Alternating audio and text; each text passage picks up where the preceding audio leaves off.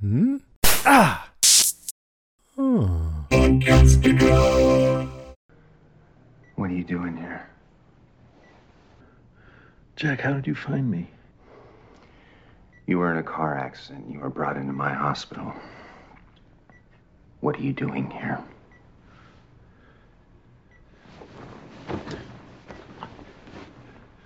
We have to go back. Of course. Of course we do. Jack, the people I left behind need our help.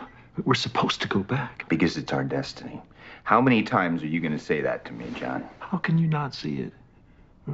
Of all the hospitals they could have brought me to, I end up here. You don't think that's fate? Your car accident was on the west side of Los Angeles. You being brought into my hospital isn't fate, John. It's probability. You don't understand. It wasn't an accident. Somebody is trying to kill me. Why? Why would someone try to kill you? Because they don't want me to succeed. They want to stop me. They don't want me to get back because I'm important. Have you ever stopped to think that these delusions that you're special aren't real? That maybe there's nothing important about you at all? Maybe you are just a lonely old man that crashed on an island. That's it. Goodbye, John. Your father says hello. What? A man. The man who told me to move the island. The man who told me how to bring you all back. He said to tell his son hello. It couldn't have been Sayid's father, and it wasn't Hurley's. That leaves you. He said his name was Christian.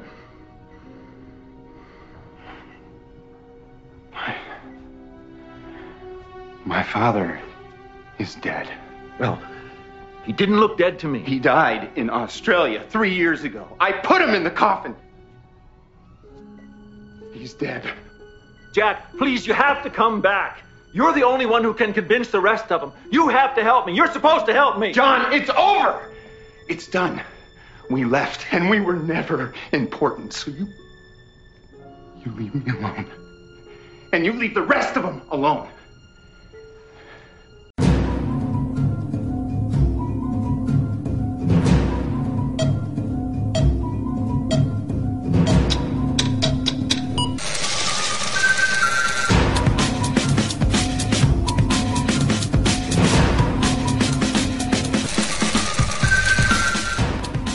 Welcome to another episode of the Revisited Podcast. I'm Ben. And I'm Kristen. This week we are covering season 5, episode 7, The Life and Death of Jeremy Bentham. This is. It's no LaFleur, No. but it is such a great episode. It's one of the highest rated episodes of the season, too. Yeah, it's it's up there probably with the constant. Um, Oh yeah, no, when you said of the season, I was Of the thinking season, of the yeah. series. yeah, it's uh, I think it's got an eight point eight out of ten on uh, IMDb, which out of the rest of the season, I think is one of the highest rated episodes of the season. Yeah, well, you know, this episode touches on a lot of um just a lot of like feelings, you know. It's got suspense in it, it's got sadness, it's got happiness, it's got hope, it's got despair. Um, you know, and I think that Locke is just such a fan favorite anyways. Um and we get to see Walt, Yes, we do. which is very cool. Like for me, I knew we were going to see Walt. I forgot. Oh, you did? Yeah. I love this episode because I know that we get to see Walt. Um, but when I first see him coming out of that school, I'm just like, oh yay, it's Walt, yay. I don't think this is the the first time. I think this is the first time, but it's not the last we see him. This It's season. the second to last. This is his Yes. last episode. Um, but we do get like a glimpse of him at the end. But apparently I looked it up, it's like footage that they've already had. Well, isn't there? I think there's a moment where Walt visits Hurley as well, but was that at the end of last season? Because I don't remember it in our recap of the first five. No, I, yeah, this is according to Lostpedia, this is the last time that Walt appears like in new footage. Oh, in new footage. Okay. Yeah. All right. So yeah, we're definitely going to see him again. Like I said, there is a moment where he goes to visit Hurley, and I think that might be coming in. Everybody loves Hugo. Didn't we already see that episode? No. We didn't. Nope. When is when is that episode? Later this season. Um, I'm looking at the list of episodes now, and no, it's not. that is not an episode yet this season. Oh, then it's next season. Um, okay, all right. I I'll take your word for it. I guess I it is. only know it because Alana's in that episode. uh, Alana Masterson. No. Ilana. Elena. Alana, Oh, oh. our new character. Everybody loves Hugo is season six, episode twelve. Yep. Okay, Oh, so yeah, that is that is uh, a little ways off. But yeah, looking at the ratings of the episodes this season, uh, it is the fourth highest rated episode of the season. LaFleur's Uh, number one, right? Number one. What one and two are in order of one and two are the incident part two and the incident part one, which are the two part Yeah, season okay. finale. Uh, and three is Lafleur. So Lafleur yeah, is Sawyer, Sawyer, Sawyer, and then Locke. oh yeah, Sawyer is a big part of that. Uh, of He's that. an enormous part of the incident. oh yeah, absolutely for sure. Um, so it makes sense. Yeah, that that finale is probably. I mean, the finales usually rate pretty high anyway. Yeah, but this this finale is a good one. Oh, absolutely. Tragic, but good. Uh, I want to make note real quick too before we jump into actually breaking down the episode that the video version of last week's episode is now available and is already getting some views, which is great. Um, so, in order to view that, the easiest way to do it is just check out our website, revisitedpod.com. Uh, there's a video tab at the top, and you'll see the video of last week's episode, so you can see Kristen's uh, Kristen's face and my ugly mug at the same time talking about the episodes. Um, I was very sick that day too. You're you're still sick now, just not as sick as last I'm week. not as sick. Exactly. yeah, you're not Yeah. as sick as last week. It's the So- cold that will, will never die.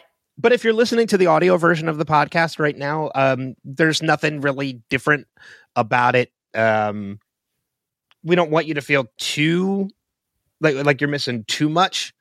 Um, I think last week all we did was we I posted a photo in the video for us to look at, but there was something you could very easily go online and look at too. But, if you're um, drawing, if you're driving, don't do that. Yes, just listen to the audio version if you're if you're driving. Don't Be look safe. up any pictures either if you're oh, driving. Oh yeah, don't do that either. Just use your memory, use your imagination. My egotistical self automatically went to watching the watching the video while you're talking about safety of looking up a picture. it's And the we'll- mom in me. It's the mom in me. And we'll reiterate later.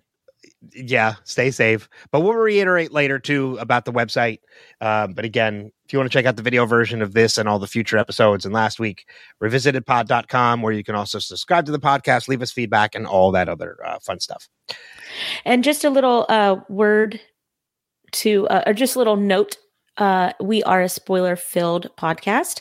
Thank you. So if you um if you haven't seen the show and you care about the spoilers, um stop. but if you don't or you have watched the show, then keep going.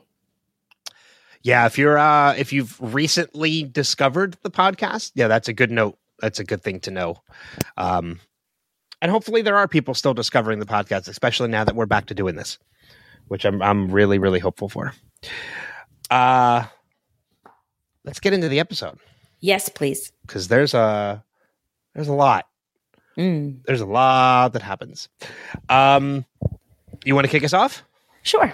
Sure, go for it.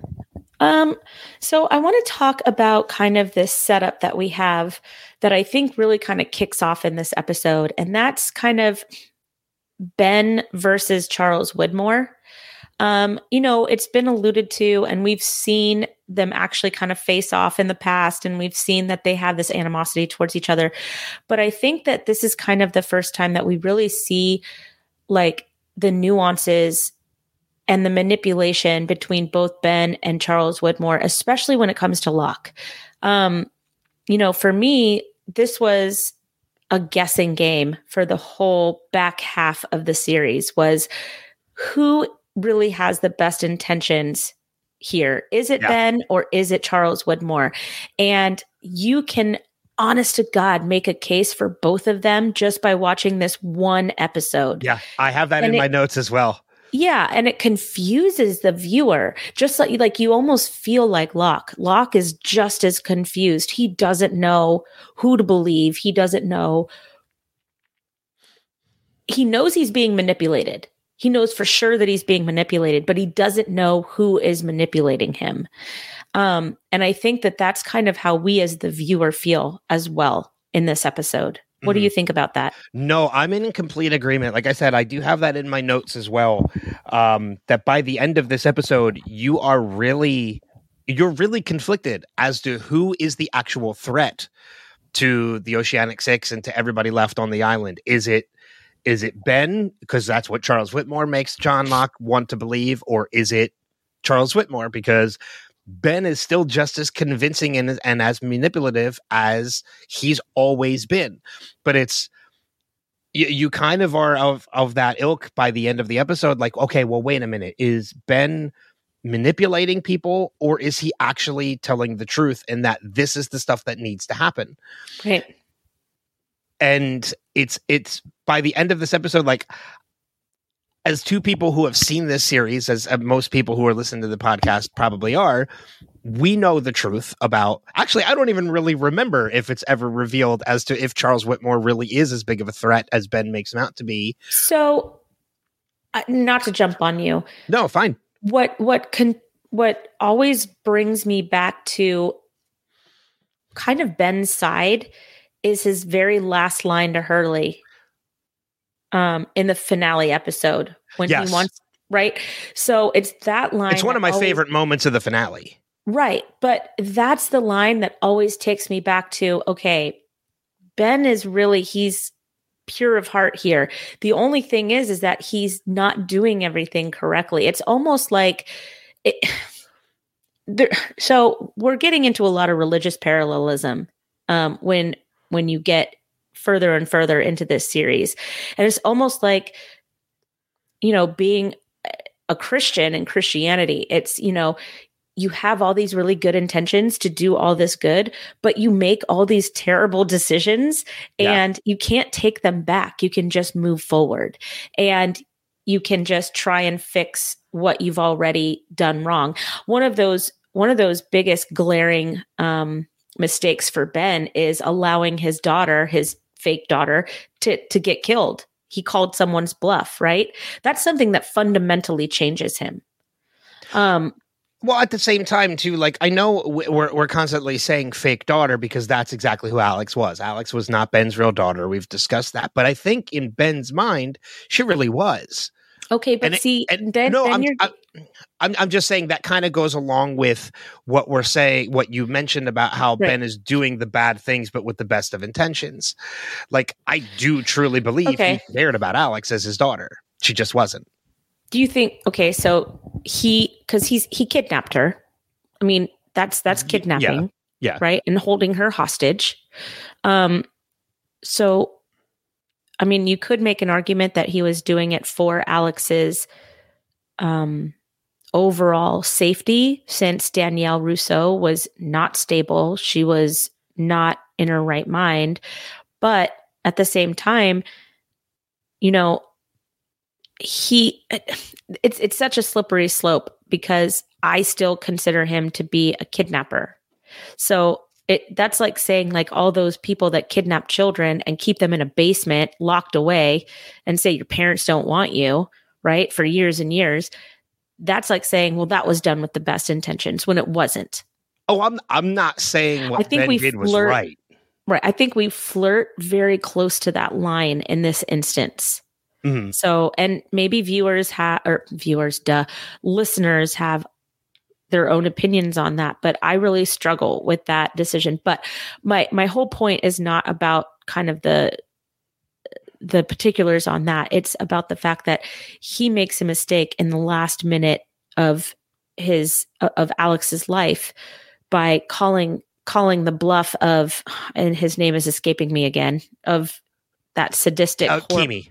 thank you Keamy Keamy. and and he kills her Mhm. right and so all him. he right and all he can do is keep moving forward and that's that's really kind of ben's whole whole shtick on the island is that he wants so badly to do well especially for jacob for the island for you know for for everything that he's always believed in his entire life but he fails so spectacularly in Mhm. so many instances that it's it's difficult to to kind of navigate your way through that so Well, I mean, and Ben is like, he, he, we've never made any bones about the fact that he is a complicated character to put it incredibly lightly. And we'll talk Yeah. a little bit more about how this episode ends too. But I mean, just to kind of, one of Ben's final lines in this episode after he does what he does is, I mean, I have it written down is he says, I'll miss you, John. I really will. And you can like, as as conflicted as you are in your mind as a viewer watching everything that just played out in that scene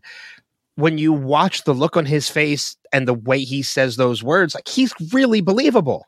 Like you honestly do believe and i do think he's telling the truth when he says like i'll miss you john after he just got done murdering him. So you know? let's talk let, okay so let's talk about that for a second. Um he seems to have changed his mind in that hotel room almost instantaneously the moment he heard the the words eloise hawking yes he was he was on his way to helping John complete this mission.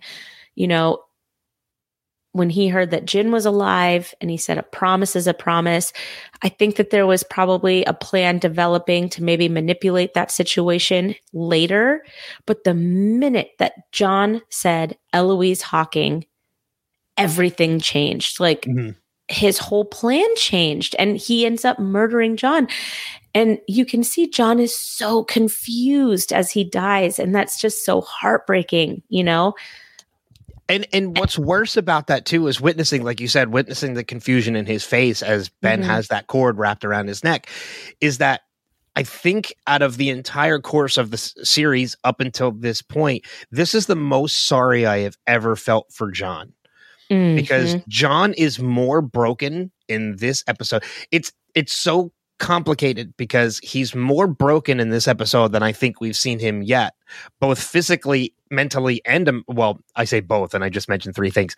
Um, all like physically in his leg, Mhm. uh, m- and mentally and emotionally, like he's just a broken person. You know, he I'd say out that he's also spiritually broken.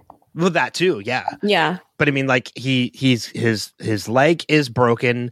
His he's found out that the one person, the only person in his life he's ever loved, is gone. Um, Mhm. He's so confused and conflicted as to who is the threat, who is not between Ben and Charles Widmore, to the point where he's ready to end it all just to convince these people that this is what needs to be done. He's willing to sacrifice himself to do that.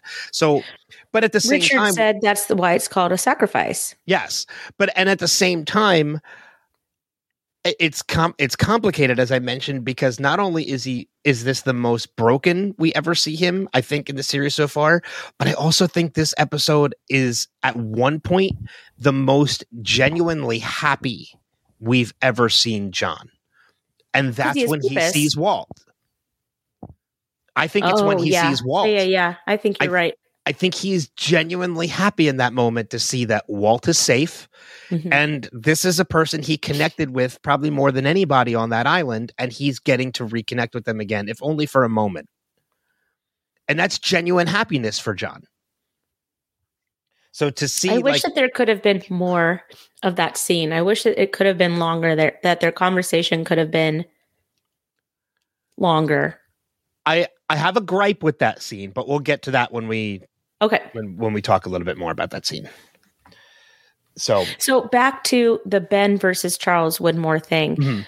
When Charles Widmore is talking to John about um just about like I'm going to make sure that everything I can do to help you to get back to the island, to get everybody back to the island. You know, I'm going to give you uh, Matthew Abaddon. I'm going to, you know, make sure that everything's paid for. I'm here's all the files that you need, like whatever you need. You know, I know that Charles Widmore is a terrible human being, and I'm believing him in that moment. I am too. You know what I mean? Yeah. I'm just like, yeah, okay. Oh, I get it. Okay, okay.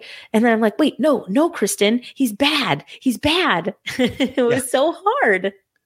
Well, I mean, it, it, yeah, it, he's very convincing because you're listening to that speech he's giving John, and you're like, well, maybe he's not as bad as we think he is. Like, maybe right. this is what's what really needs to happen because there right. are clues in this episode too that Charles Widmore, or at least we might be led to believe that Charles Widmore has been involved in everything since the beginning, like mm-hmm. even before 815 mm-hmm. because we find out that Matthew Abaddon was the orderly in the hospital that was pushing John around that convinced John to go on the walkabout. And if Matthew Abaddon is someone who works for Charles Widmore, that means Charles Widmore was an influence in these people's lives to get them on the plane. Okay, but at the same time, when you look at the time lapses that happened at the beginning of this season, of course, Charles Widmore would be obsessed with finding these people and seeing that everything that they said was kind of true. I mean, John said, I'm going to be born in this hospital on this date at this time.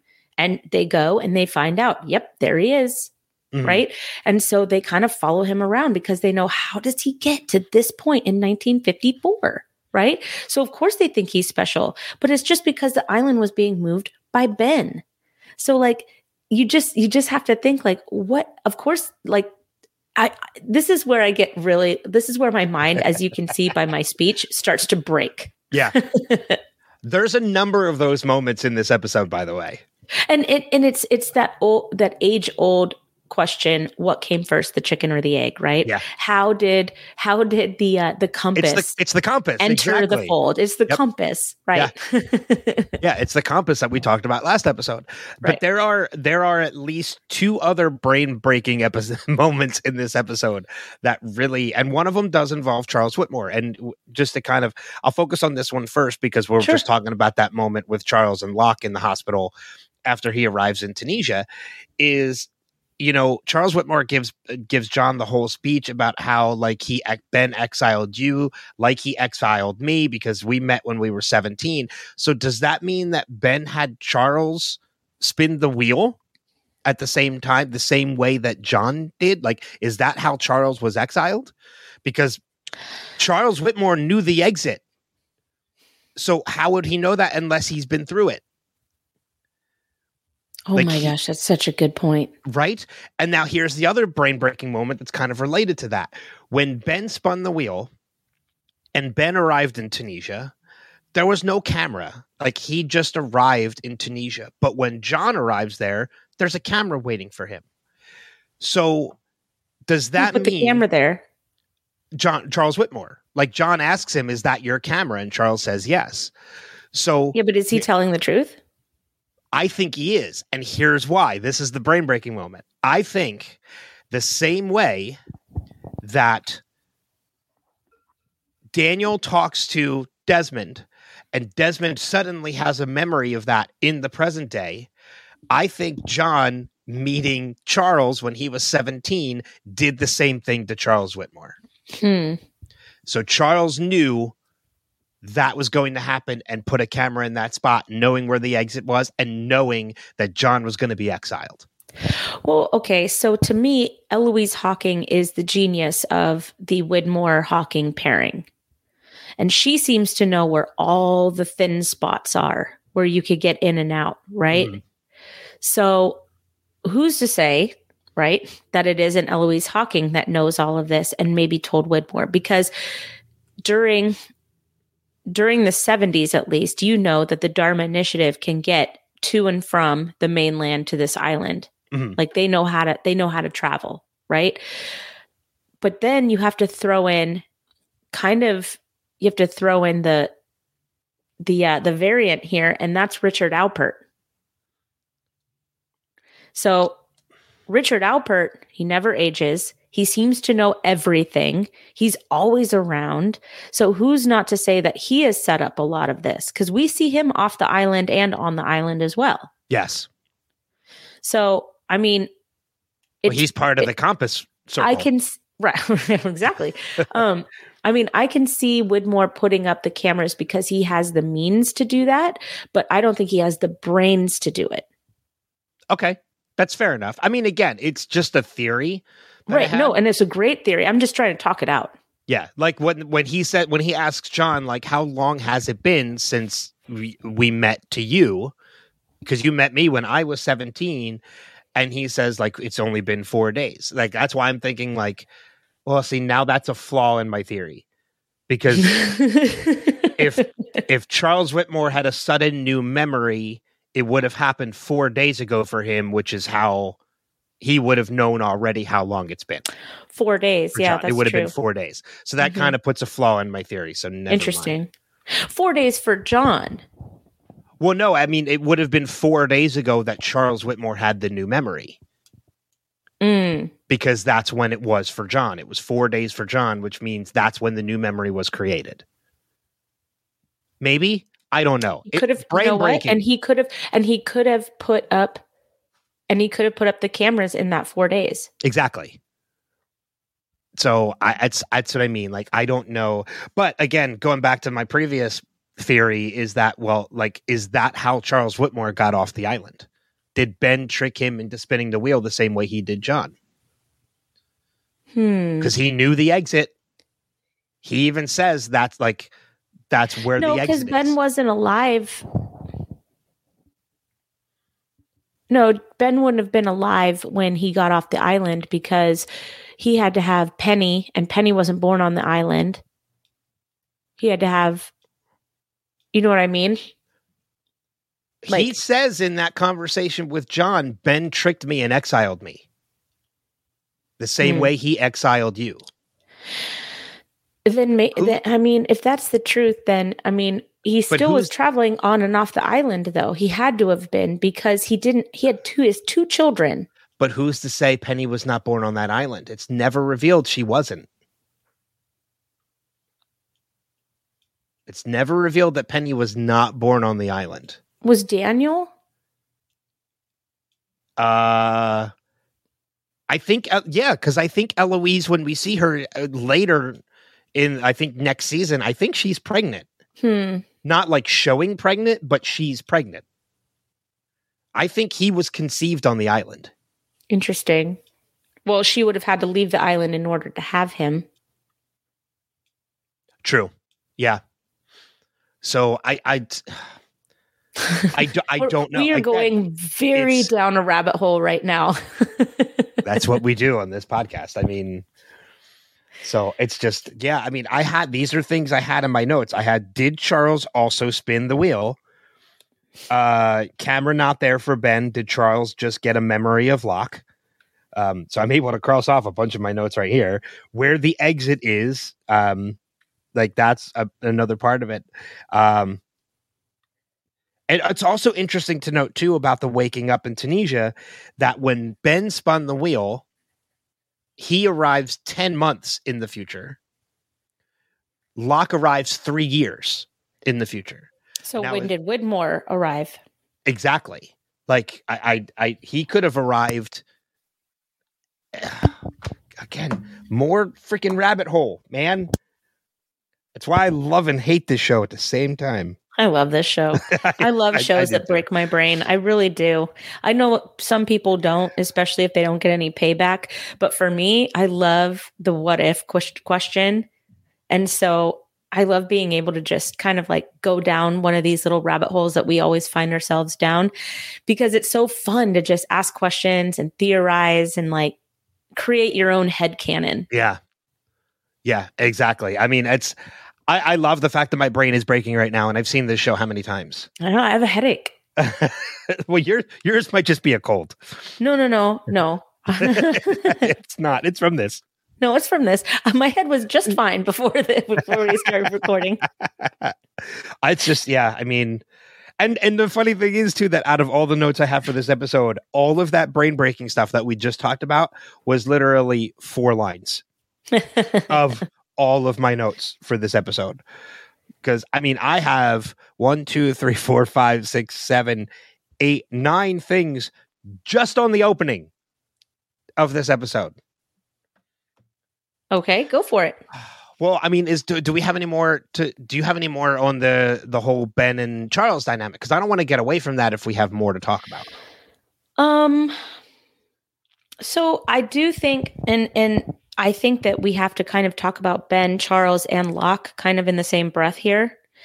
Um, because I think that Locke is being used as a tool between Ben and Widmore for this mm-hmm. episode. Um, and I think that we see a lot of light and dark elements and, you know, these whole biblical elements because, I mean, like it or not, Jacob and the man in black are going to be heavily, heavily influenced. Their story is heavily influenced by the Bible. So you well, look I mean, at Jacob alone is.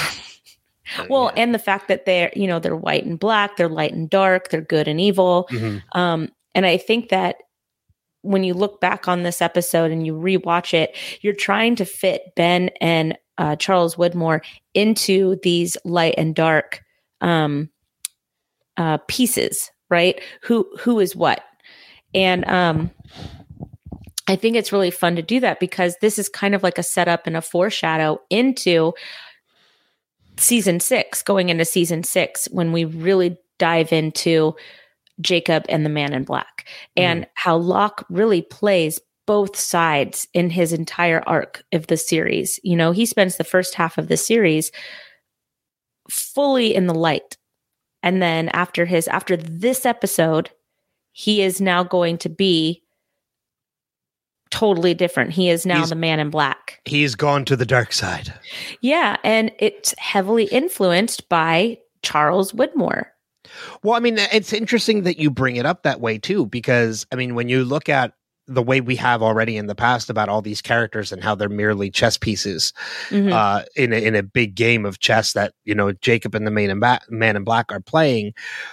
It's basically you look at John Locke as the pawn, and then you look at Charles Widmore and Ben Linus as like the rook or the bishop, and it's okay, who's going to take the pawn? Mm. Like one of these two is going is trying to capture the pawn and it's a matter of who uh, that then becomes the question is like okay who are the white who are the black and who was already in control of this pawn that the other one is trying to take it yes 100% and, which is also it kind of leads into it kind of leads into like my second like whole half of the episode with mm. kind of the plane crash and the characters. Um, so I mean, we could go into that now, or we can just save that for later. Um, I don't know. Like, I mean, I can go into the opening real quick, and then because yeah, I have a lot on that too. Sure. On like on all the meetings of all the characters. So just to kind of jump real quick back to the opening of the episode, you know, we see right away that the plane has landed. Mm-hmm. Um, and it's it's landed on a runway that is kind of we know where this runway came from. It's, we know from all of the context clues of this episode, they are on Hydra Island. This is the smaller island. This is not the main island. This is the island where Kate and Sawyer were held captive by Ben when they were in the cages, when they had them put to work, when Tom Friendly had them building the runway. This is the runway that they were working on um, which kind of makes you wonder like, okay, why were they building this runway to begin with? Hmm. They jokingly say back in season three, like uh, like Juliet jokingly says for aliens. Well, I'm not saying they're aliens, and that's what this whole season was. Um, they were obviously building this runway for a reason, even though they kind of knew they couldn't get off the island. The only way it was to get off by sub. Mm. So, uh, was this something that Ben knew was eventually going to happen, or were they building the runway just to be hopeful? Hmm. Because now the runway's been used. Mm-hmm. Because Lapidus brought, we find Lapidus actually brought the plane down safely instead of crashing like 815. And it looks like he brought it down on this runway and it kind of veered off into the jungle. Didn't Lapidus get- say he could have brought down the original plane safely too? Yes, he does. Yeah.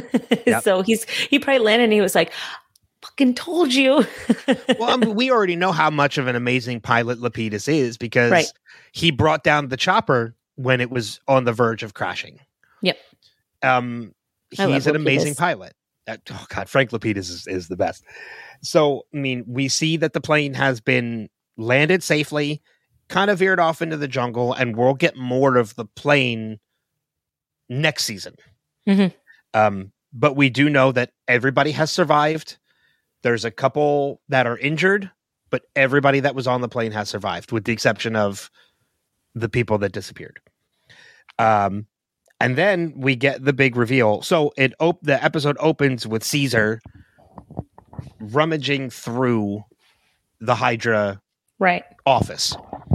Um, and he runs into a couple, he finds a couple things that are very familiar if you're paying attention.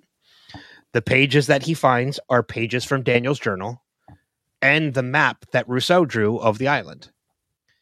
So, Right, which is the exact view that Locke has as he's looking out um, from Hydra out into the ocean.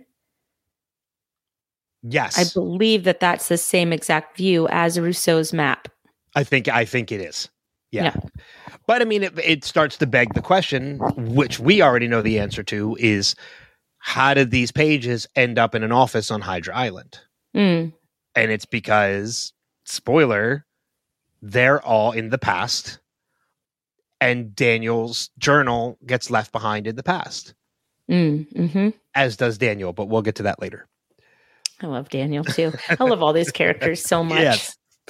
Um so yeah, so that I have the note on the runway they were building.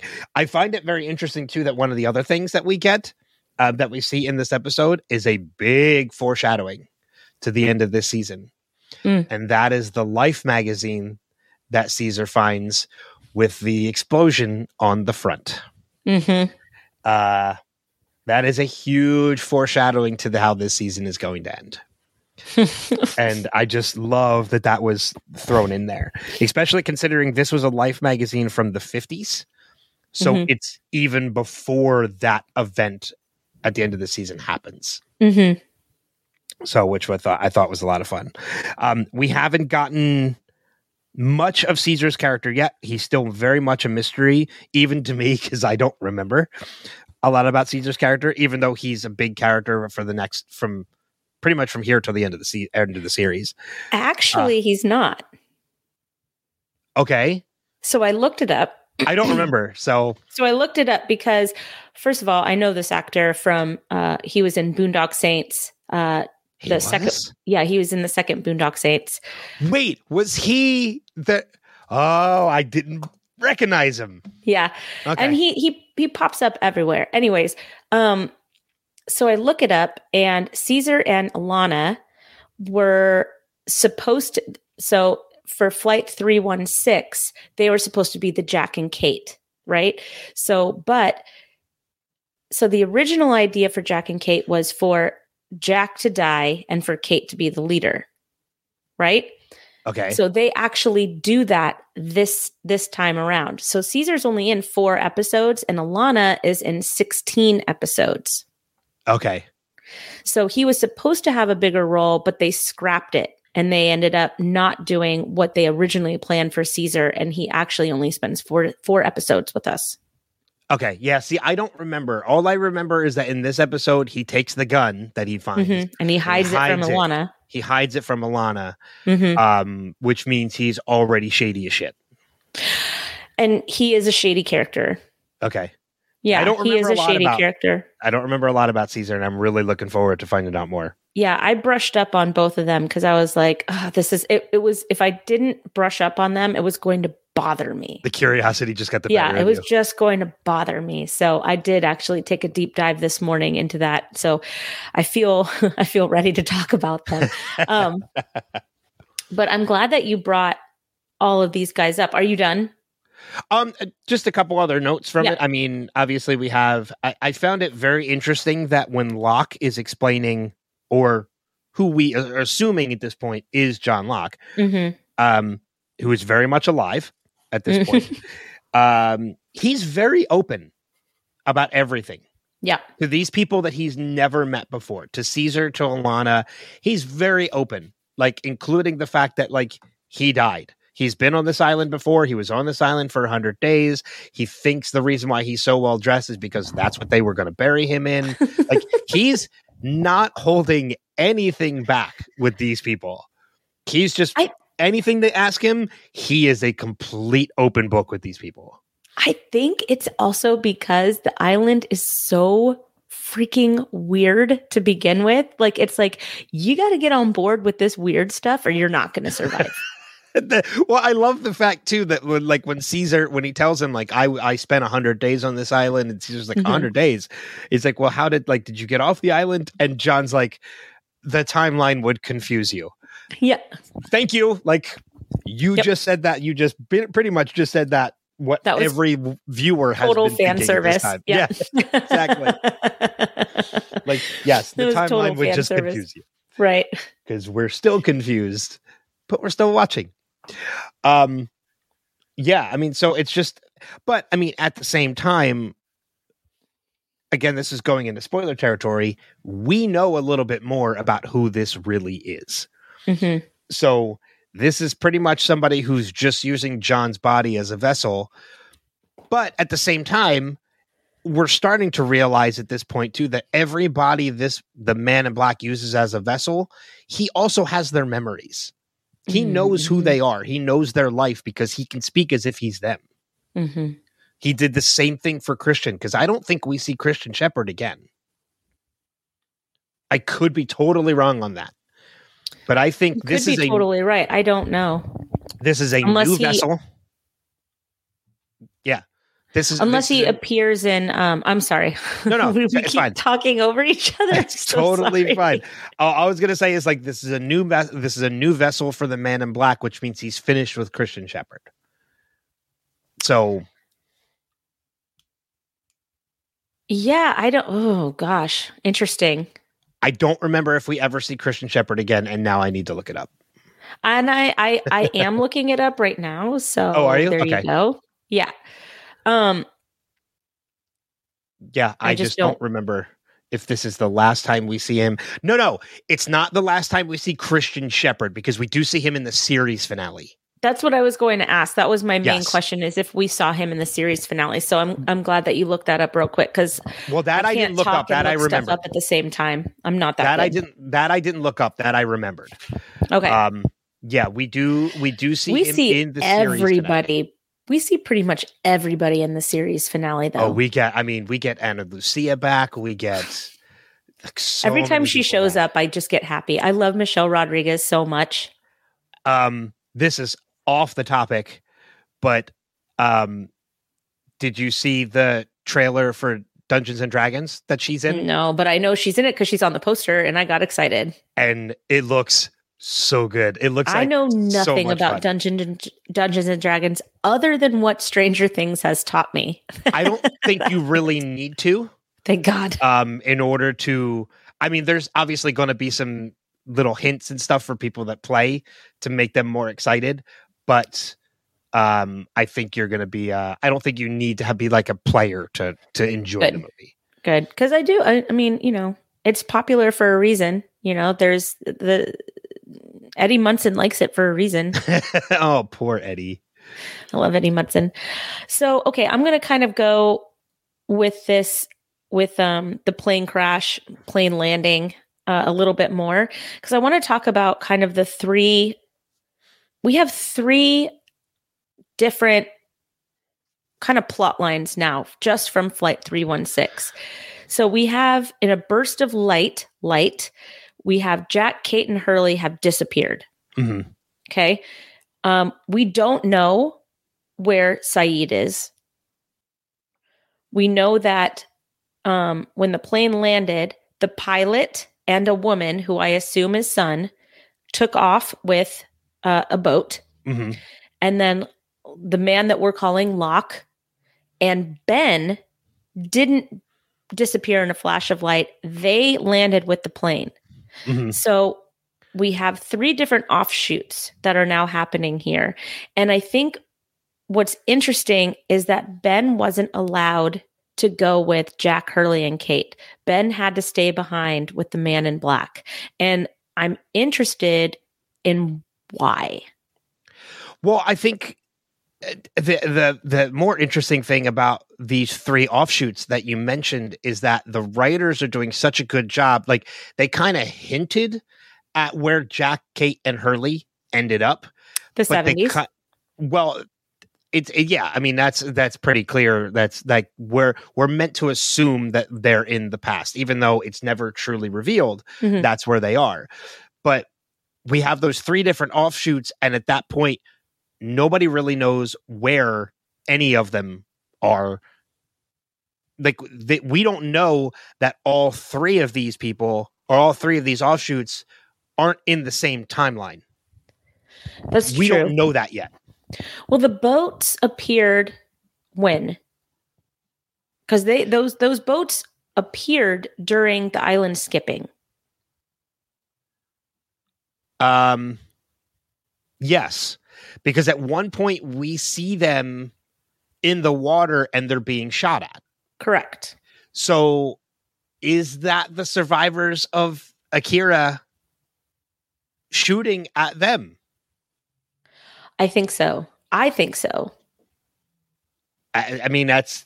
I think that we get the answer on that. I think we we, just do as We just can't well. remember. Yeah. Yeah, I do think Well- we get an answer on that.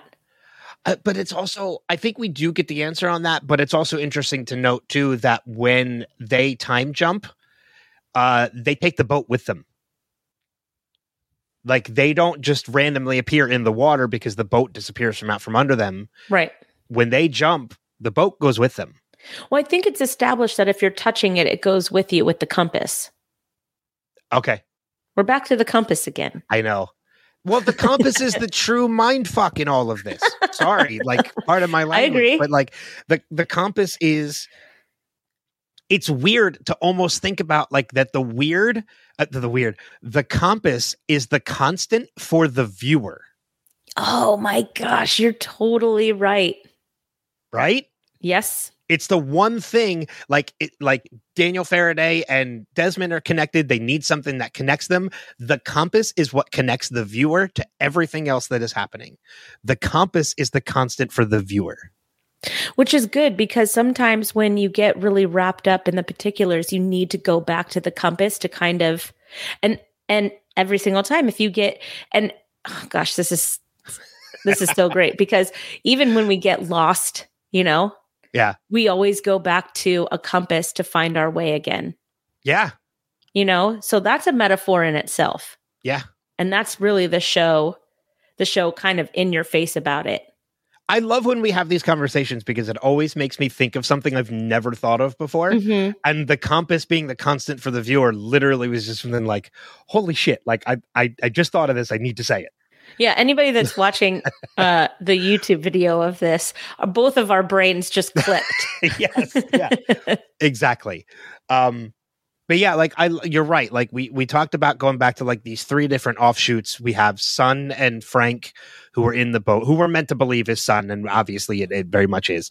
She's going back to the island because she wants to make sure she wants to see if she can find Jin. So Um, she knows that she's not on the island, Yes, she knows she's not on the main island. which is interesting.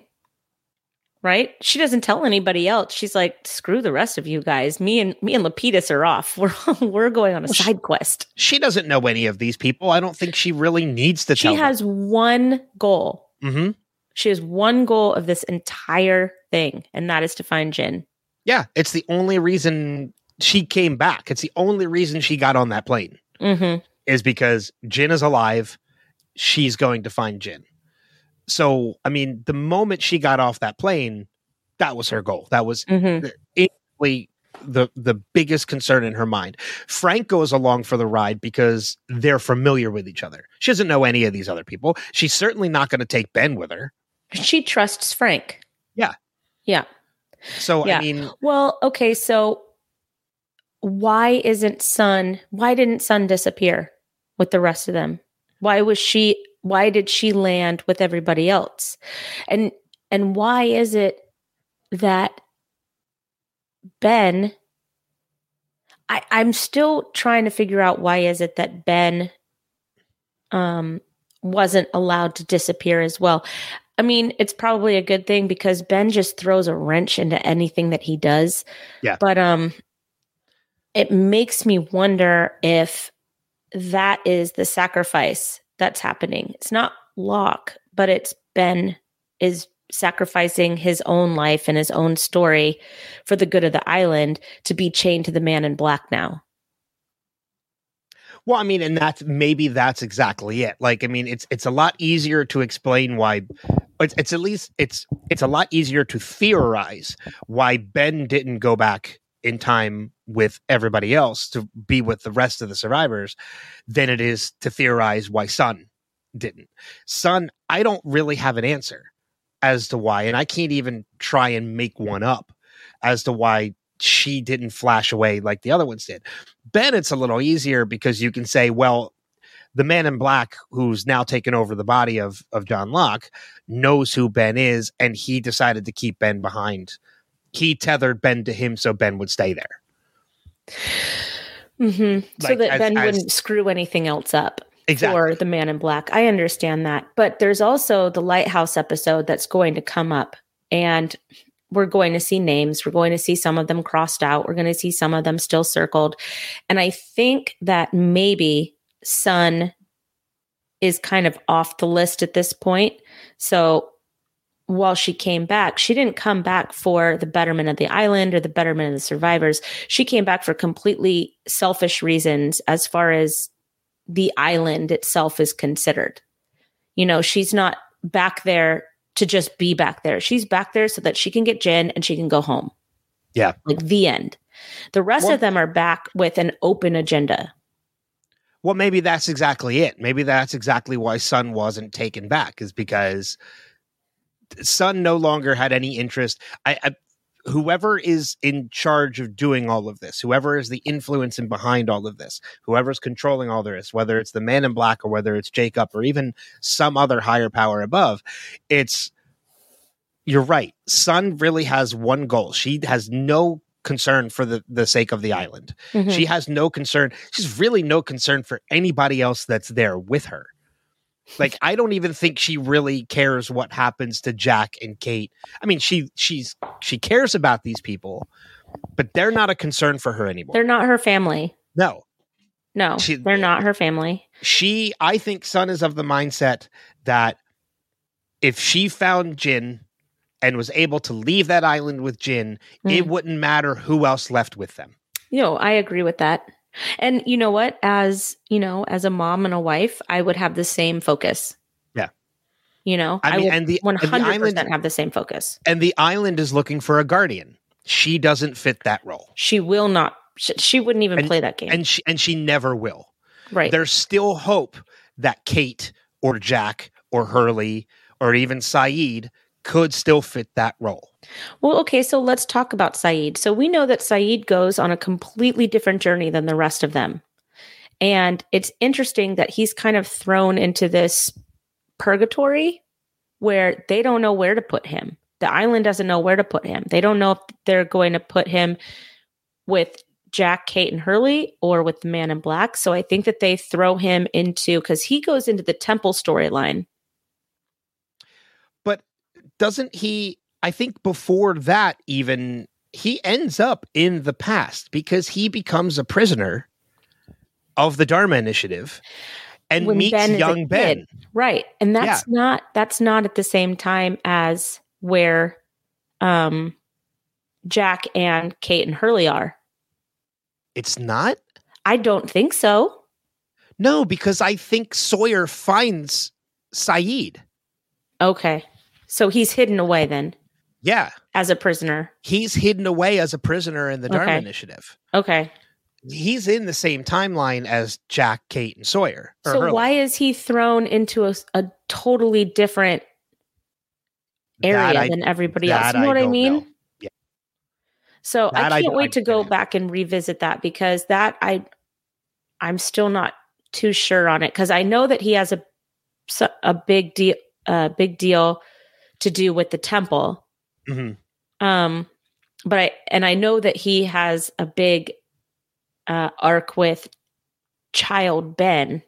Well, if I remember correctly, that the storyline with him and child Ben happens first because it's because Ben brings him like peanut butter and jelly sandwiches when he's in the cell and kind That's of right. befriends him a little bit. Mhm. Sayid then is the one that helps him, or I think either one of the two of them helps the other get away from there. I don't know if Ben helps him escape or it he escapes with Sayid. Like I don't remember exactly how it happens, but I do remember that if I remember correctly, young Ben is the one he shoots Sayid as a child, shoots Sayid, and he is revived in the temple. Okay. Yep. Okay. I think you're right. Yeah. Okay. All right. I'm glad that we got that figured out. this is just going off of memory because it has been a while since I've seen. Right. And I don't want to delve too much into it. I, you know, it because we're talking about the life and death of Jeremy Bentham. We're not talking about Ex- yeah, exactly. future. I understand that. I get it. um, I, I mean, that was pretty much all the notes I had on the opening too. So I I've- mean, Yeah. um, Well, in we do, can- in doing that, we talked about kind of my three offshoots of um, all of our oceanic survivors and our losties.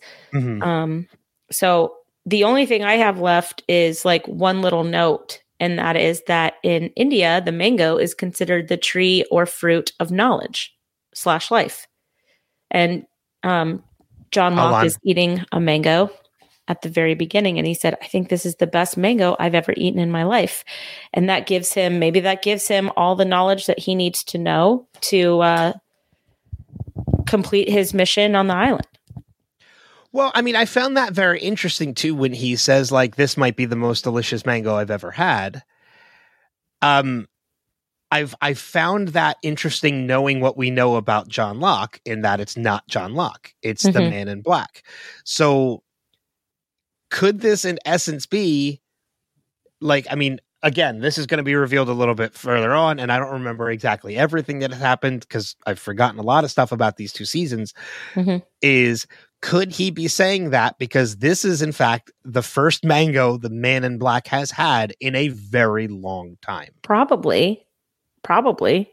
I mean, I remember I gave up beef for a year, and the first time I had a cheeseburger after giving up beef for a year, it was the best burger I ever had in my life. right So, and that was a year. so i mean I- think he's saying that because they're hinting at like this is indeed not john locke Right. because john's had mangoes before he lived on Right. an island for 100 days Many. Yep. yeah so why would this suddenly be the best mango he's ever had because Yeah. it's not john Because it's not John. and whoever this person is has has not had a mango in a very long time. So because he hasn't been in a vessel that was able to. I mean christian shepherd but christian shepherd was more i i don't know maybe that was different. Mm-hmm. so i i don't know. It's it's very very interesting. So i do have a bunch of other notes but it's more about like meeting john's journey into seeing all these survivors again um did you happen to notice though real quick that there are a number of number references in this episode Uh, there Uh, are a lot. So go through them. Yeah. i i know of at least three um so if you know of any others uh please throw them in uh charles after he created the the uh the alias of jeremy bentham gives john the phone and tells him if you need me just press 2 3 which is Mm, mhm. 23 uh and sadly the date of helen's death uh yeah. april Four, eight. april 8th yeah was 4 8 so we have 4 8 and 23 of the uh of the numbers and i think this is actually the first time in a while we've gotten any of these numbers referenced Um, do you know of any others? Uh, yes. Hang on. Okay. Because I, Because- I do not. I was there. Ah. I I had it up and then I went on while you were doing that, I went on a different walkabout here. Um and it was it was because I wanted to look up um Jeremy Bentham as a philosopher. Well, yeah, because that yeah, that was another thing too. When you know Charles Widmore says your parents had a sense of humor, it's, it's only right that I did. It's only fair that I do too. Yeah, but I'm sure that Jeremy Bentham was used as a reason. That's a Um, strong yeah. possibility.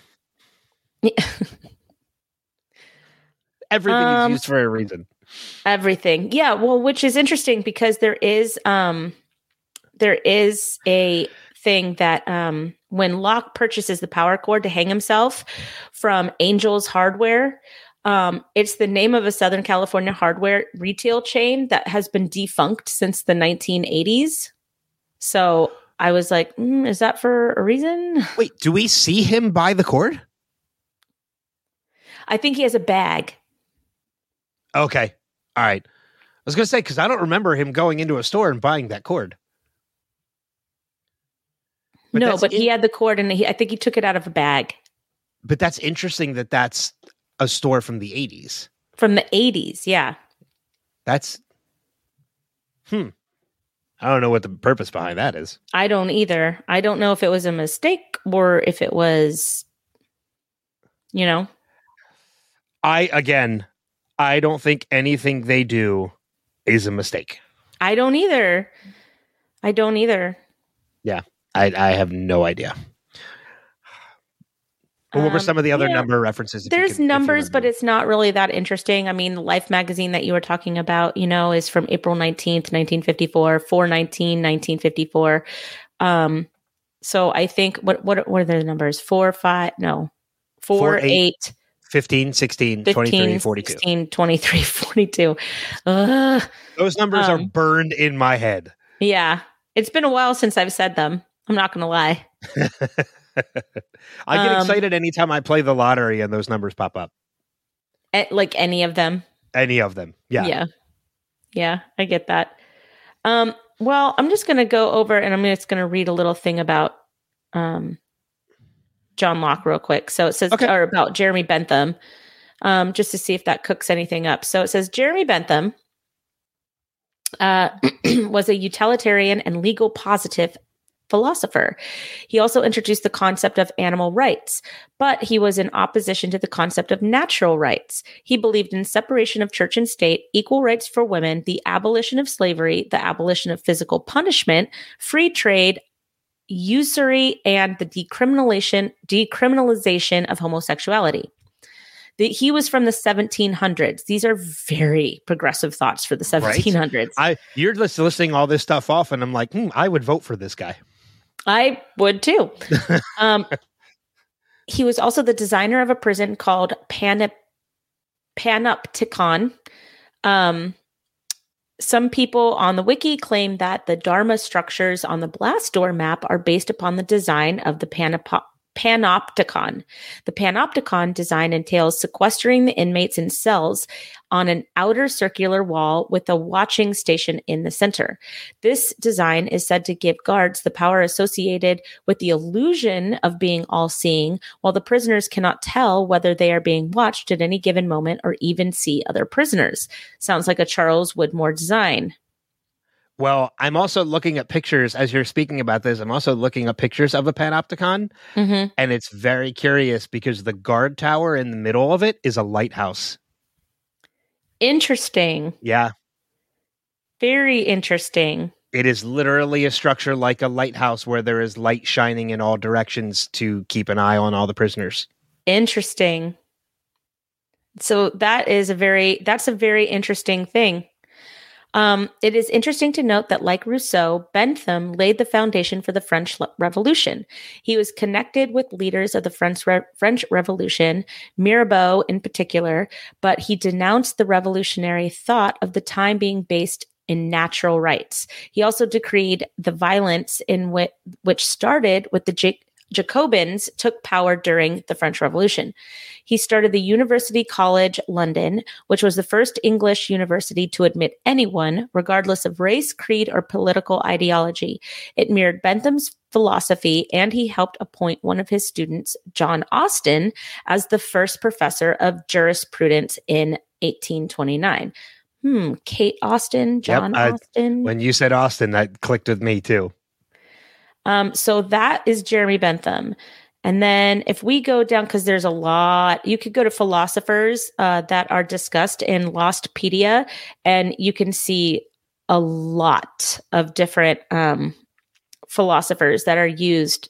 There's a Daniel Faraday, there's uh, Hugo de Groot, uh, there's David Hume, uh, Clive Staples Lewis. John Locke was an Enlightenment philosopher who dealt with the relationship between nature and civilization, later to have great influence on founders of democratic governments, much like John Locke trying to be democratic um, in the beginning of the series.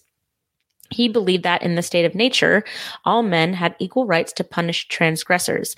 To ensure fair judgment for all, governments were formed to better administer the laws.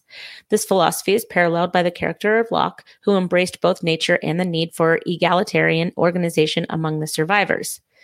Uh, he also, there's a lot about Locke. Um, I'm sure there is.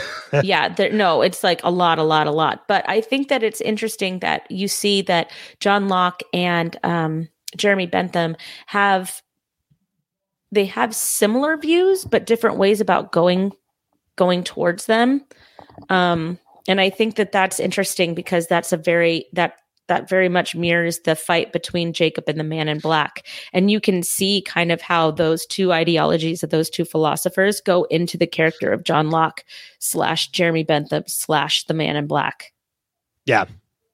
Yeah. I mean, it's again, like, eh, uh, we kind of brought up a little bit earlier. I mean, and now, in, like, even in names of the philosophers that they're using too, everything that they're using in this show has been used for a purpose, whether it's names that they use, books, magazines, like literature in any fe- sense of form, everything is used for a purpose. Right. Agreed. Um, and without a lot of deep, and sometimes even like without deep digging, you can miss a lot of these references that they're using. mm-hmm. You know, I mean, some of them are, are right there on the on the surface, like John Locke and Jeremy Bentham. Um, you know, even mentioning, you know, Charles Widmore mentioning that they're philosophers. So like, it's like it's right there on the surface. But Mhm. Some of this stuff, man, you really have to dig deep for. It. Well, and I think that the prison, uh, the prison cell, the Pantopicon, did I say that right? Uh, Panopticon, yeah, Panopticon. Okay. Yep. I think that that's really interesting and something that I didn't know Me neither. one and a half minutes ago. and especially like I mentioned, looking at the design of it, how it, the center of it, the guard tower, is a lighthouse. Throw the picture up. I mean, that kind of makes it. Um, well, I will just throw up one picture. I'll actually show up. I'll throw up uh, um, the whole thing here. Um, sorry for anybody who's. Uh, that was my camera. Did not mean to do that. Uh, sorry for anybody who is on the the audio. But if you look here, you know, you look at a lot of these different designs, Oh, I see the lighthouse that you're talking about. and the center is basically a lighthouse. Looks like a lighthouse. And then there's Yeah. all these little cells, like almost in a circular form, uh, kind of like the Colosseum. It's kind of like if you were to look at the Colosseum and the inside of the Colosseum was all prison cells. And then in the center of the Colosseum, instead of gladiators fighting, it's a big uh, structure that looks exactly like a lighthouse, Yeah. which is very, very interesting. I think we should come back to this image later when we start getting into the lighthouse. Oh yeah, absolutely, for sure. But it's very interesting to think about this too, because when I Googled Panopticon and this came up, I mean, Mhm. it's it's a prison Mhm. uh, with a with a lighthouse like structure in the center, which basically means that like these pieces, these people in this game that they're playing are not just pieces of a game, they're kind of also prisoners hmm to this whole thing that's happening, meaning they're locked into this. There is no escape for them. Mm, mhm. They are Ugh. they are prisoners to this story, whether they like it or not. They are connected, and there's no getting out of it. They are Absolutely. locked away. Yes. 100%. I agree. And it's just And the more they try to get away, the more the island fights back, which is why they're in the situation that they're in right now. Yeah. Well, look what So- happens to prisoners when they try to the escape. whole- I mean, for the most part, they're brought back and they're punished. Mhm. This is what's happening to these characters. And that's the whole fate versus free will discussion that it's a common theme throughout the entire series is, you know, do you have free will or or is everything designed by your fate? Yeah. So, and I think that that's a question that human beings just as a whole kind of struggle with their entire lives. Well, I find it very interesting too because um, one of the titles of one of these articles uh, that I'm just now noticing uh, is them saying the Panopticon is watching us all, which is Mm. basically this design is a way for them to see everybody at once instead of checking in on different people at different times. Yeah. This design was the way for them to be able to watch everyone at one time. Crazy. God, like again, this is what happens when you dive this deep into this into this shit. Yeah. I agree. But I love it. I yeah, absolutely I do it. too. I do too. That's And why I the- loved Game of Thrones so much because you know you get all that rich history and you can connect anything. And I love, I love smart television. I Yeah. love smart television. Well, and I think that's one of the reasons why so many people probably started having so many issues with the show at this point into Mhm. season five and into season season six is because there was so much stuff to dive that deep into that they just didn't want to.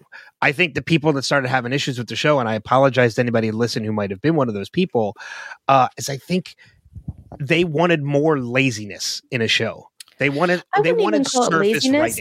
writing. I wouldn't even call it that. I would say that Lost was really ahead of its time with this kind of thing because now those shows are everywhere. Yeah, oh yeah. Like people love smart shows that are like a puzzle. People love it. Those are the shows that do best right now. Yeah. Lost was way ahead of its time with doing that. You know, We, t- we talked about it last episode. It was the first real instance that we can think of of water cooler talk. Exactly. for- for Other than like, you know, talking about sports on Monday or something like that, you know? Yeah. It was the first real form of appointment television, too. I mean, Mhm. there are shows that people tuned into every week, but Lost Mhm. was the first time we heard of people like having an absolute need to have to watch it when it aired. Right. Yeah. You know, I completely agree. I completely agree. So and, it's and fun right. to revisit There- it now. And you're right. There's so many other shows that are like that now, including The Last of Us, which is one that we're both into now, which I, I transitioned to that for a purpose uh, because breaking news as we're recording this, it has just been announced that Last of Us is getting a season two. Of course it is. Of, it- it- that was a no brainer. I mean, come on. Um, but they HBO literally just announced about five ten minutes ago. Well, more like 20 minutes ago at the time that we're recording that season two has been greenlit. So we knew, I mean, come on. That was anybody who's watching the show knows that's a no brainer. That was a no brainer. I'm actually surprised it didn't get a season two before season one even started. Yeah. Well, that's okay. Yeah. Which both I love and I'm really worried at the same time because again, this is off topic. The first season is covering the first game. No, no. I know what you're about to say and stop saying it right now. No, no, no. All I, all I'm going to say is is is just if you think season if you think the first game is emotional, I know what you're about to say. I know what you're about to say. Yeah, this I I've heard I've heard about the the second game is just Okay. real dark. yeah, it's dark. That's all I will say. Um, anyway, back to Lost. Um, that's I mean that's a great find on the on the Panopticon too. Like uh, it's Yeah, I love I love that. I'm going to look more into that it's I think we definitely should revisit that when we're talking when about we're on the, lighthouse, Uh, which isn't until next season. Yeah. But So- stay tuned because we'll we'll dive deep into that lighthouse episode. If you didn't think we were already deep enough, Wait till we Stay- start talking about the panopticon. stay tuned for next season. Um, well, that's it. That's all I got. So what what do you have? So, I mean, I'll go through these relatively quickly. You Sure. know, when John meets Sayid, this is post assassin Sayid, Mhm. um, because we know that Ben manipulated Sayid into working for him. And so this is post that, and this is because Nadia unfortunately has been murdered. Um, I think we do find out a little bit more about that later as to who we was behind the murder. backstory. It's a Yeah, good episode. Yeah, there's an episode with Sayid when we find all of that. Because just because these people are back on the island does not mean we're done with them off the island. we're going to yeah, learn it's- a lot more about everything these characters went through when they were off when they were off the Mhm. island. Um, uh, I kind of mentioned already that uh, when John goes to see Walt, he definitely looks genuinely happy. Um, this is one of the first, I think, moments of pure happiness we've ever seen John have in this series, and it's Mhm. because he is just this is someone he connected with. Um, and he's just very happy to see that they are actually doing well. They're living a normal life. They're not involved in any of this. Um, which I find it very interesting when Abaddon says you're 0 for 2 and he and he's like, you know, all I need is to convince one. Walt was not on that list. So he's he's still technically 0 for 1 at this point. unless getting everybody meant getting Walt back as well. I mean, they weren't very specific about who everybody encompassed. That's true. Yeah, so maybe okay. So maybe maybe that was it.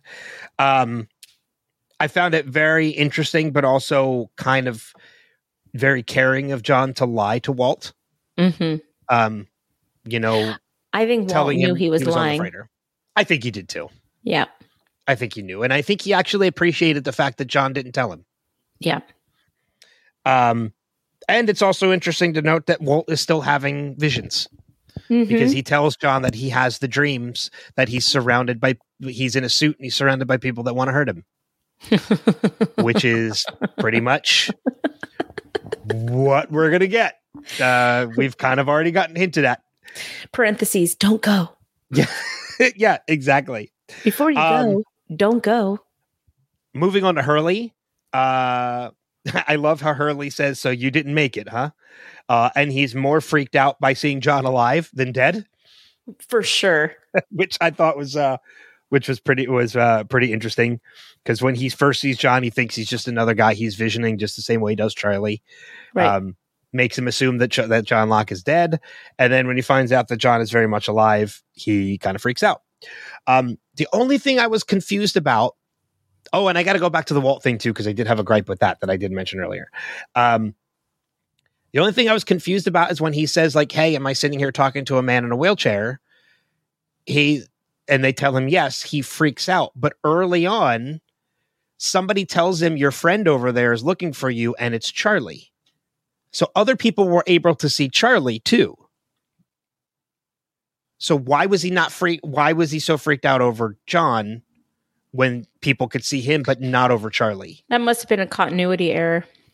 Well, and this is the also the gripe with the Walt scene that I think is also a continuity error is when John when Walt says to Hurley, I was visited by Jeremy Bentham. John never told Walt that was his name. That was the Hmm. name he was going by. So how did Walt know that? Well, Walt has visions, so that's easier to explain. True. Yeah, that's that's also that's true. That's very easy to theorize. Um, John and Kate is very simple. Uh, there's really not a lot that happens there, other than the talk of Helen and how he he did he was in love once. She was And- unnecessarily mean to him. Right? I have in my notes Kate was bitchy Like she was not great to him. because when she says like, "Well, what happened?" and he's like, "I became obsessed and and you know and and such," and she says, "Well, look how far you've come." I'm like, "You Ugh. bitch." I, I I hated it when she was like, "You've never loved anyone. How could you? Po- you have nobody to go home to. Of course, you wanted to stay on the island. It was just, it was not Kate. Like being on the mainland, being rescued, just changed her for the worse. I think. I think I don't I don't necessarily think it's just that. I think it's the fact that she is now free of all of the things that were following her, Mm, you know, the court case and everything, and I think that I think that changes her too. Like before she was watching her back. Now she's not watching her back anymore, which means she's kind of free to be probably who she actually is, Well, which is I a much worse person. don't like her free then. No. I hate saying that. No, I, well, I get what you're saying though. Yeah. Um, Jack and John together, which by the Ooh, way, Jack's a mess. which by the way, he's not even a, that big of a mess yet. He's on the verge. Right. And then the visit is what sends Jack spiraling. That's when he starts buying all the plane tickets. That's when the beard gets longer. That's when, like, it's John visiting him. Well, not visiting him. He kind of got forced to be there um, by getting hit by a car after Ben killed Abaddon. Um, there's so much that happens in this episode. It's ridiculous. Um, I'm I'm disappointed in myself that I didn't mention the Jack and Jill reference last week and last week's episode um, in that the woman that ran the butcher shop where John's body was being kept was named Jill. Yeah. so th- it was Jack and Jill. Yeah. Um, That's funny. completely forgot. It had nothing to do with the show. It was just a fun thing. Um, yeah, so you're right. We're seeing Jack as a mess. This is the pre Jack becoming the man of fate person that we see now on the island. These are 2 Mhm. totally contradicting versions of Jack.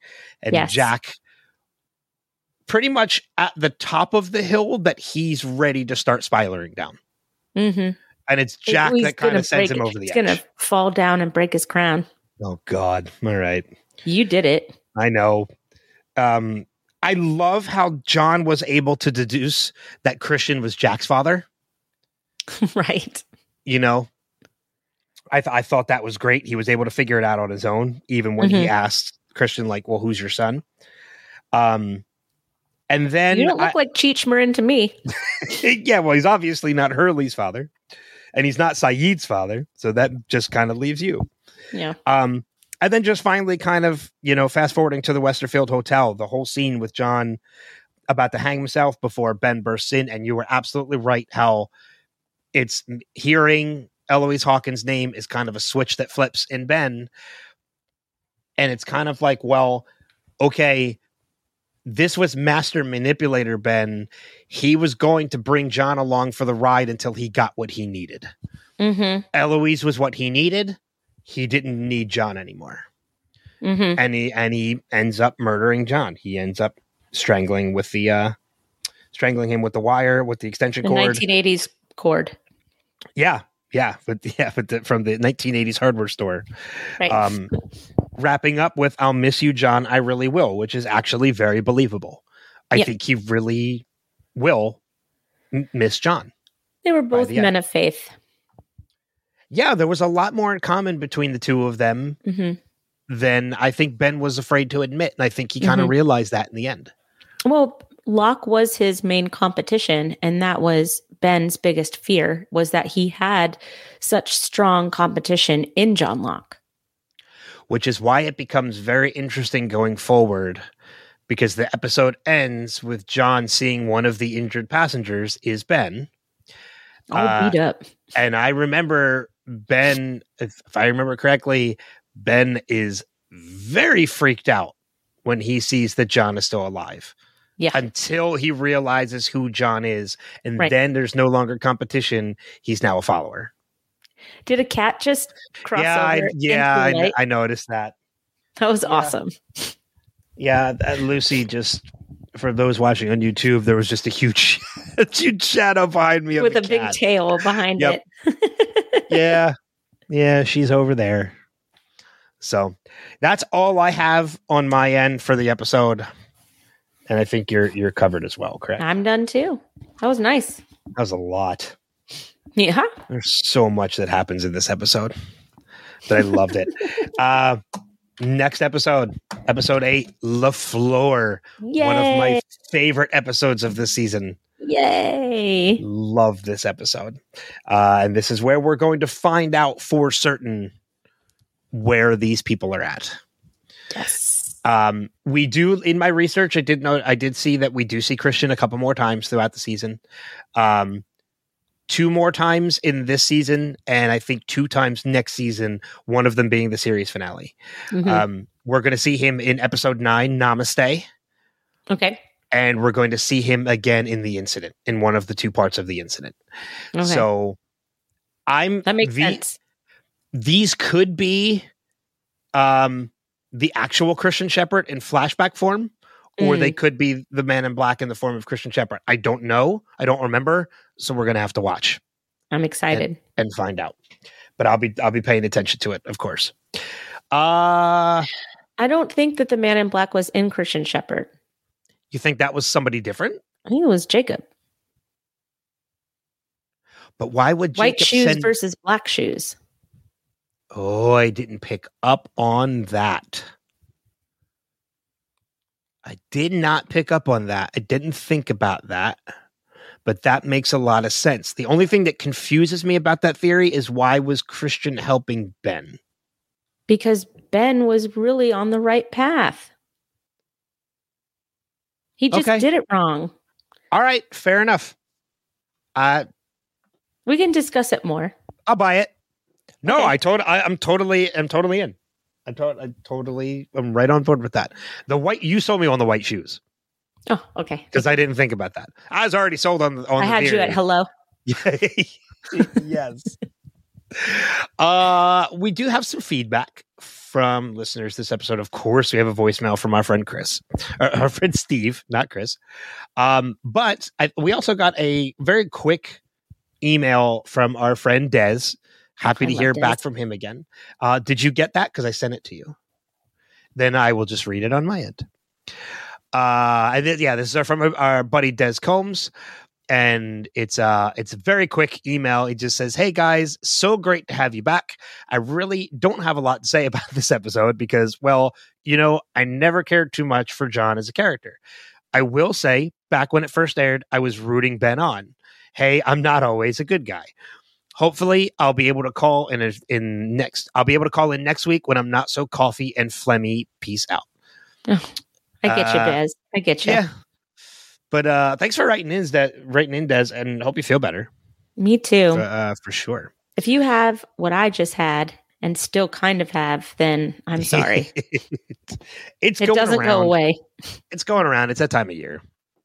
So, uh, but we do have a voicemail from our friend Steve Brown. So let's play that now. Hello, Ben and Kristen. This is Steve, and this is going to be for the life and death of Jeremy Bentham. This is the guy who talked to Jack, right? I think, Ben, you said his name is Caesar. Okay, Caesar and Ilana. Oh, no, he was on the plane. He just wasn't in the passenger section. Hey, it looks like John took his shoes off. Oh, such a chilling line. I remember dying. Well, not the friendliest uh, would be ambulance ride for John out of the desert. Compound fracture. That's what they call it when the bone is protruding out. I couldn't think of it. This is this is all crazy for John because for him it's only been four days, but for everybody else it's been three years. Wild. Charles Widmore is just another pawn like everybody else, even John. So Widmore, Charles Widmore doesn't know about the John dying the proxy thing, apparently. Oh, and love Lance Reddick. He's so good. Sayid and, is talking to John about this, and I know what happened with his wife, the woman, but have we seen it already yet in this rewatch, or is it later? Lance Reddick just said, "Boy's gotten big," and now we know exactly why he was written off the show. That's right. Hugo Hurley thinks that John is a is a figment or a ghost right now, but he doesn't realize he's real. Right? I forgot that he was the orderly in the hospital that told John to go on his walkabout. So, is do we think? And I've never thought about this before until just now. Is Matthew Lance Reddick's character? Is he the opposite of Richard Alpert? mean to say he's on the side of the man in black, whereas Richard Alpert is on the side of Jacob. Is that too Hmm. far fetched? Wait, I forgot about this. Matthew getting shot. Who's shooting him? So many car wrecks. Oh, that's harsh, Jack. I mean, it's probably true that he's just a lonely old man who crashed on an island, but still, it's harsh. So he was going to kill himself, and they take, I guess they took the cast off him before they put him in the coffin. Yeah, that's right. Ben's knocking on the door. Abaddon, that was his name, not Matthew. Where'd I get Matthew from? So, do you think that Ben had to kill John because, in order to be a true proxy for Christian Shepherd, he had to be murdered and not kill himself? Just a thought. He was able to clean everything up, but how did he fix the door? Or I guess did the, maybe the police would have to break in the door to. I don't know. So the door is fixed, so he fixed the door as well. I don't know. Great line. The timing would just confuse you. Yeah, John, we're all confused about the timing. oh, damn! He's the man who killed me. Oh, now I've got to wait a week. Dang it. You don't have to wait a week, Steve. You could just watch it now. Um, I do love it though. I love live Steving so much. It's so But- fun. yeah, thank you, Steve. He brought up a couple good points in that Yes. too. Um, I never picked up. I, I didn't. Don't think I picked up on the fact that John Wake awoke. John was not wearing shoes. Uh, that's an interesting. He took off his point. shoes. Yeah, they had him on the beach folded up. Okay. Yeah, I never really picked up on that. Um, I did think about the fact that maybe in order that maybe John needed to die rather than kill himself. That thought did cross my mind. Um, and that's why Ben would not allow him to kill himself because in order to be that vessel, he needed to he needed to be killed. Maybe. I do like the fact that he thought that maybe Matthew Abaddon, Abaddon, that that's where you got Matthew from, Steve, is that it's Matthew Abaddon. Yes. Yeah. Um, but I do like the fact that um, Richard and Abaddon are different counterparts for Jacob and the Man in Black. I didn't think about that either. I thought that was Yeah. a really good observation. I thought that that was a very good observation. yeah. Um, and yes, I do love Lance Reddick as well. Who, for anybody that is following uh, the upcoming series, Percy Jackson, uh, the upcoming Amazon series, Lance Reddick was just cast as Zeus. Really? Yeah, I'm very excited about I that. did It's not know great that. casting. It's a great casting. That ooh, that's a really good casting. Yeah.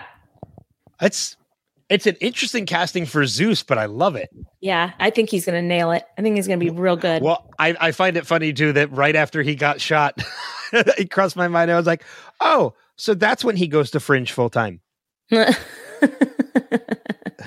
I loved when Abaddon said, I'm just a driver. My job is to get people to where they need to go. Yeah. Like, because that's all that it, when you look back on this character, that is, that is all he does. That is, that is his sole purpose. Uh, You could put probably all of his scenes edited together and that would be what he does. There's no arc to his character. There's no like revelation or anything. He is just a vessel that gets the main people where they need to be. And that's Well, I it. think I think that's what really makes that observation that Steve made really great in the fact that he could be the counterpoint to Richard Alpert because Mhm. Richard, in, in in a sense, kind of does the same thing. He he kind of directs people where to go and where to be at a certain time. At least he does with John, Mhm. which is Richard did, or you know Matthew Abaddon does the same thing for John too. Yep. So Well, I- because John plays both sides of this story. Yeah. And he's the only one that plays both sides of this this story. yeah, I, I, I again, I just thought that was a great observation. That's Yeah. I never Thank you never so really- much, Steve. I never really considered it. Uh, but thank you guys both for the feedback, and we encourage everybody to leave us feedback about the episode or about any of the thoughts that we had uh, going forward. So, uh, the way you can do that is by visiting our website, revisitedpod.com. There you can find links to all of our social media, ways to subscribe, video versions of the podcast, and all that fun stuff, uh, including ways to leave us a voicemail or email feedback in for the podcast. Kristen, it is your week for recommendations. Of what you got? I'm super late to the party on this. I realize I'm super I already late to know the what it is. on this, but I am three episodes away from finishing the first season of Yellowjackets. Mhm. and it is fantastic. Um, I am so glad that Jason uh, told me about the show because I would never have known about the show. I don't have Showtime. I'm not dialed into that kind of stuff. Um, so that was strictly a show I only knew about because somebody told me about the show. Um, if you are a 90s teenager like I was, um, I was born in 1980. So my entire uh, teenage years were in the 90s, then you will just feel right at home with the past uh, elements of the show. And it's it's just really good. And I went into it not knowing very much about it. And I think that I will leave that to those of you who haven't seen the show to do the same thing. I did watch it. I enjoyed the first season. Again, I think we, you and I talked a little bit about this before we started recording, but I Mhm. kind of feel like it got very overhyped to me. So maybe I just didn't. I I don't get me wrong. I really enjoyed it, and I Mhm. will. I will be. I'm fully on board for season two, which is going to be starting relatively soon.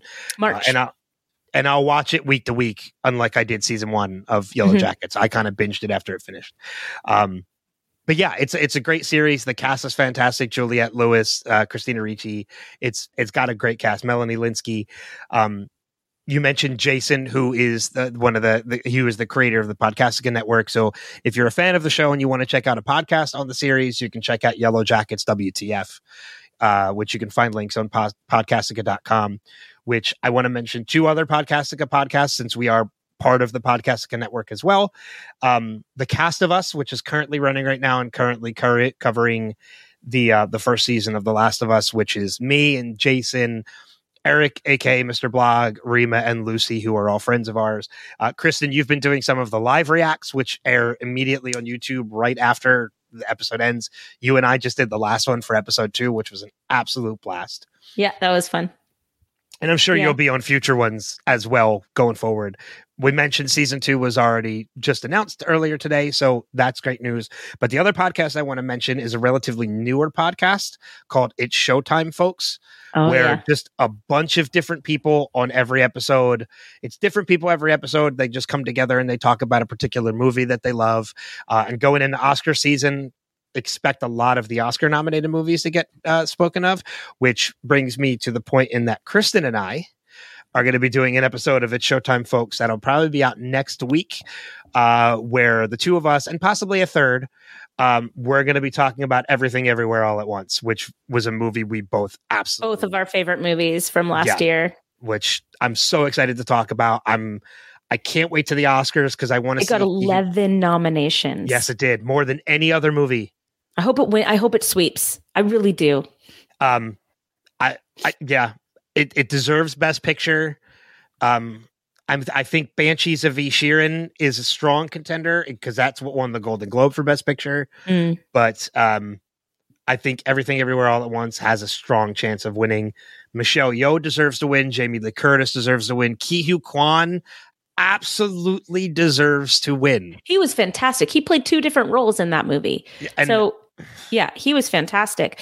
I was really disappointed that it did not get nominated for special effects. I thought that that was a glaring, glaring snub. I agree with you completely. Okay, but it's good. up it's up for best director, best supporting actress, leading actress, supporting actor. It's, we'll talk uh, about it more yeah. on on our episode, but yeah, we're Um, excited to cover it. As you can tell, we're excited Yeah, to cover it. But just go to obviously um revisitedpod.com for our podcast for this podcast, or go to podcastica.com for all the other podcasts uh, that we just mentioned as well. Uh, anything else? Any final notes before we uh, we wrap this up? No, No. Uh, cool. So again, season five, episode eight, LaFleur is the next episode we're going to be covering on this podcast, which I'm very excited about. Uh, thank you to everybody for being a part of the audience, for listening, for watching, whichever way you view, whichever way you take this podcast in. Thank you for just being a part of this family. Uh, but until next time, we'll see you guys further on down that rabbit hole. Take care. bye.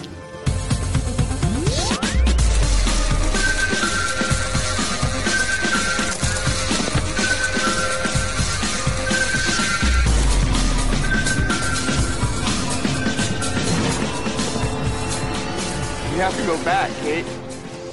We have to go back!